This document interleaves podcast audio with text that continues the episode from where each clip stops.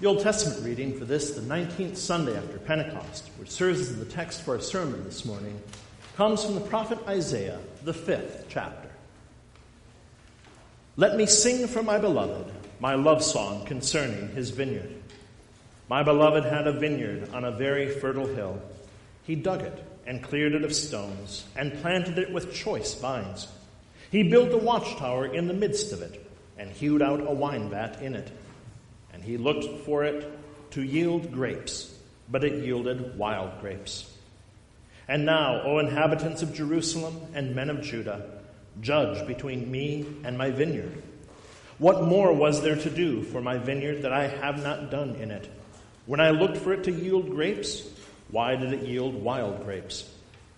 And now I will tell you what I will do to my vineyard. I will remove its hedge, and it shall be devoured. I will break down its wall, and it shall be trampled down. I will make it a waste. It shall not be pruned or hoed, and briers and thorns shall grow up. I will also command the clouds that they rain no rain upon it. For the vineyard of the Lord of hosts is the house of Israel, and the men of Judah are his pleasant planting. And he looked for justice, but behold, bloodshed, for righteousness, but behold, an outcry. This is the word of the Lord.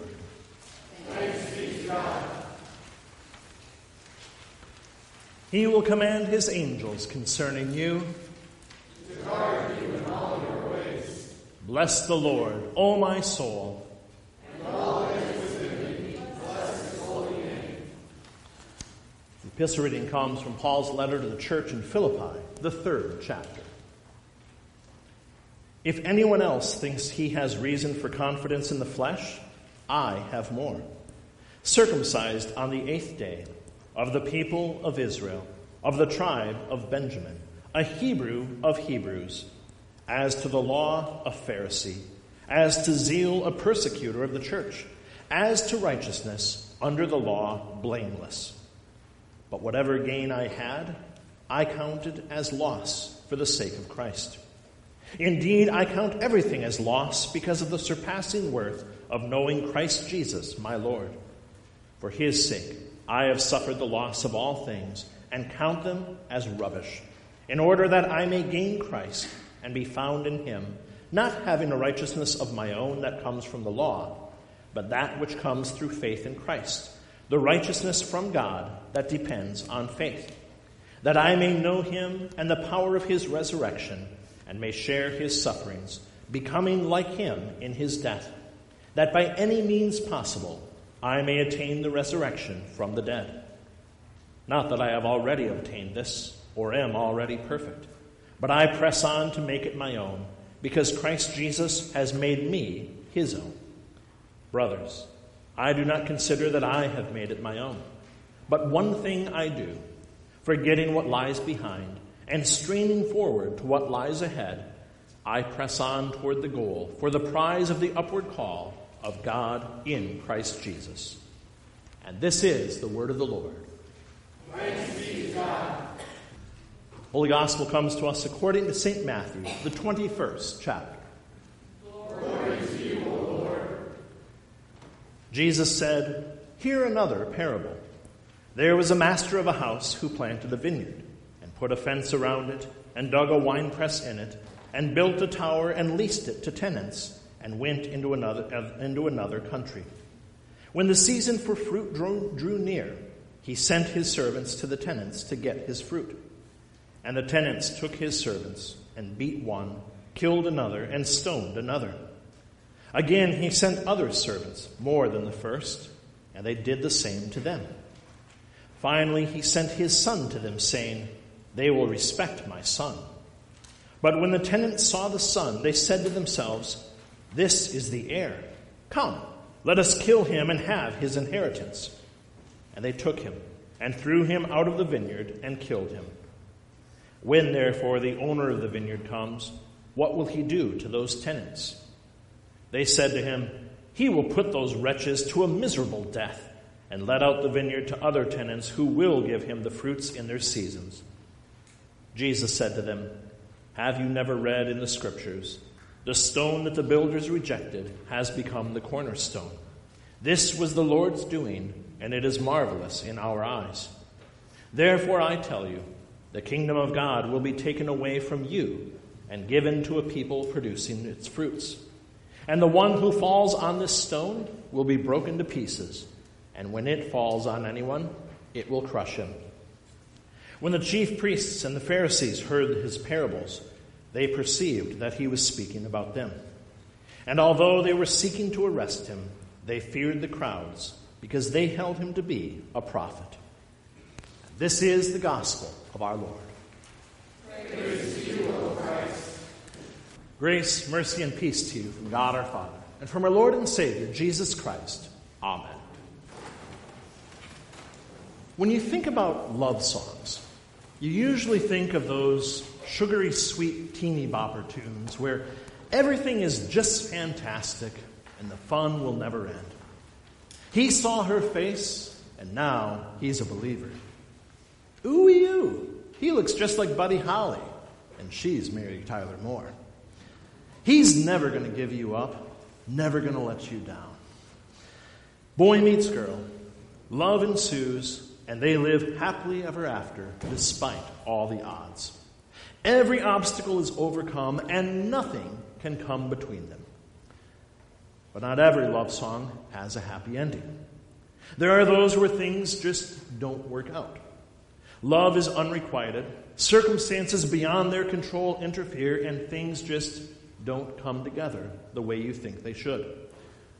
The George Jones ballad, He Stopped Loving Her Today. Joy Division's, Love Will Tear Us Apart. And whatever song Taylor Swift is going to write about Travis Kelce. From leader of the pack to Where Oh Where Can My Baby Be, there have been some real ter- tearjerkers of tragic love songs. But none of them hold a candle in the wind to the song we hear from the Old Testament reading today. God Himself says, Let me sing for my beloved my love song concerning his vineyard. My beloved had a vineyard on a very fertile hill. He dug it and cleared it of stones and planted it with choice vines.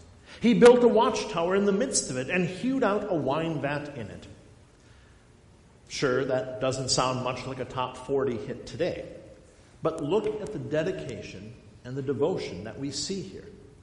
This man compares his beloved to a vineyard, a beautiful, lush orchard on the perfect soil. He works tirelessly to give it everything that it needs, tilling the soil, clearing the stones, planting only the best of the best grapevines. He puts sturdy walls around it to protect it, watches over it day and night from the watchtower that he himself built. He carves a wine vat out of the rock of the hill, makes everything absolutely perfect. This is a labor of love for him. This is his life's work, and he has invested everything that he has money and time and blood, sweat and tears. This vineyard means absolutely everything to him as he loves and nurtures and provides for its every single need. And so when harvest time comes around, he joyfully awaits a glorious harvest. He anticipate, anticipates celebrating the choicest, sweetest fruit ever. All of his love and effort is going to literally come to fruition as his vineyard produces clusters of the finest grapes known to man. But what does it produce instead? He looked for it to yield grapes, but it yielded wild grapes. Wild grapes, sour, bitter, tiny little fruit. Worthless produce that is no better than what you could glean from the craggy hills that surrounded the vineyard. All of his love, all of his devotion, all of his effort and dedication were for nothing as his beloved refused his tenderness and just collapsed into the rugged and fruitless growth of the wilderness that it was surrounded by. Farmers and gardeners, how would you feel? If you bought the finest, most expensive seed, worked the soil perfectly, watered and weeded and watched for the whole growing season, sat there day and night, chased away every single deer and rabbit, poured your whole heart, every ounce of effort, every minute of your time into your crop, only to have it produce nothing but ragweed and thistles, how would you react? Would you have a few choice words for your crop? Would you look to sue the seed company? Would you feel anger and frustration that you had such high expectations, had spent so much money, had wasted so much time, only to wind up with less than nothing to show for it? This is the anger and frustration that God feels in this love song. He had done everything for his people, had protected them, guided them, guarded them. He watched over them day and night, blessed them beyond imagination, gave them everything that they needed and far, far more. He invested all his time pulling the weeds of wickedness, pruning away the dead branches of disbelief, watering the vineyard with his righteous word. God had done absolutely everything for his people, and they should have produced glorious grapes, should have reciprocated his love, should have walked by his word and produced the fruit of righteousness that he had laid out before them.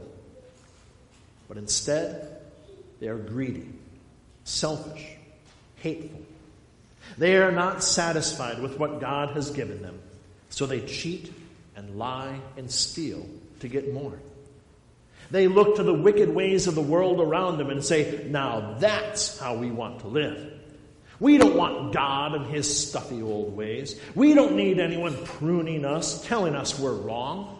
We want to grow wild and free like everybody else. They despised the vineyard that God had given them. They despised God himself and they rejected his selfless love choosing their own way instead. And so the song takes a dark turn. And now I will tell you what I will do to my vineyard. I will remove its hedge, and it shall be devoured. I will break down its wall, and it shall be trampled down. I will make it a waste.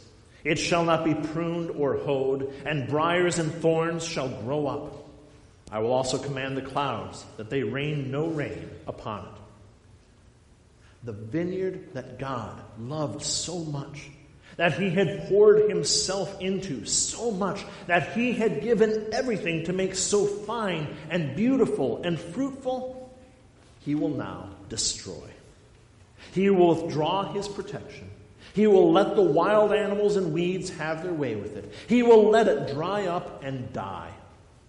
He will let it fall to the wilds becoming a ruin that nobody would ever have suspected had been such a lush vineyard. That which he loved so much, but which refused to love him in return, he will leave behind and turn his back on. Why? Why would God be so cruel? Why would God do something so destructive, so extreme to those that he loved so much? Well, because it's what we want. Yes, we, not they. We are the vineyard. You and I are the ones that God has given so much, but we have refused to produce fruit. God gave us everything, but we instead wanted to be like the wild thorns of the world. God provided the best soil with His Word, and we instead plant ourselves in the rocky sand of false teachings. God made us a healthy vine, able to produce the glorious fruit of the Spirit love, joy, peace, patience, kindness, goodness, faithfulness, gentleness, self control. But instead, we produce the bitter, thorny weeds of the world hatred, bloodlust, resentment, anger, greed, selfishness, violence, lust, self indulgence, everything else that goes against the word and the will of the Lord. He gave us everything, and we gave him nothing. We rejected his gracious gifts, spit in his face, and sought the ways of the world instead of the ways of righteousness. We arrogantly tell God that we don't need him, we don't want him interfering in our lives. We say that we would rather be left to the wilds than have to put in any effort at all. So we want God to just go away. You see, the tragedy of this love song it's not that God is fickle. It's not that God is cruel or vindictive. The tragedy is that we reject his astounding, overflowing, undeserved love. He gives us everything, and we say that's not enough. He dedicates himself to us, and we tell him to stay out of our lives. He provides all that we have, and we give thanks to everyone and everything except for Him. And so God gives us what we want. He withdraws His hand of protection. He shows us what life would be like without Him, how much heartache and pain and suffering and chaos there would truly be. He takes down the hedge of protection that he has built around us and leaves us to be trampled by the wild animals and the weeds of the world. Not because he's cruel, not to gleefully punish us and get revenge upon us.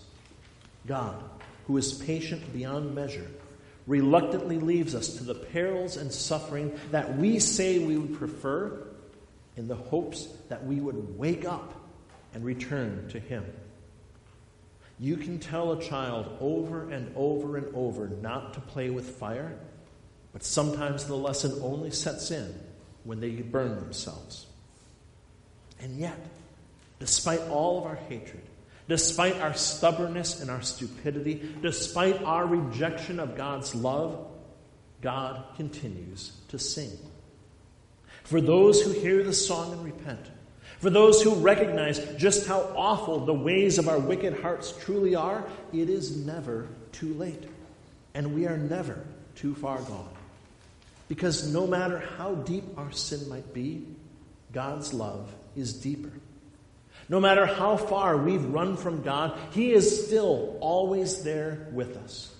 No matter how guilty we are, how tangled in the snares of the devil, how wretched and filthy and disgusting we are, our loving Heavenly Father still loves us, still calls out to us, still cleanses us of all our sin. He doesn't just demand our love with threats of destruction, saying, Love and obey me, or I will destroy you. No, He puts His love into action. His love is so deep that He didn't just invest a bunch of time and sweat equity into our lives, He sacrificed everything. He laid down his perfect and eternal life upon the cross to redeem you from sin, death, and the devil.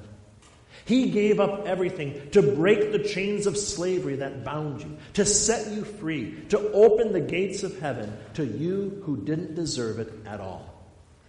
He has crushed the ancient serpent's head and has snatched you out of the fires of hell.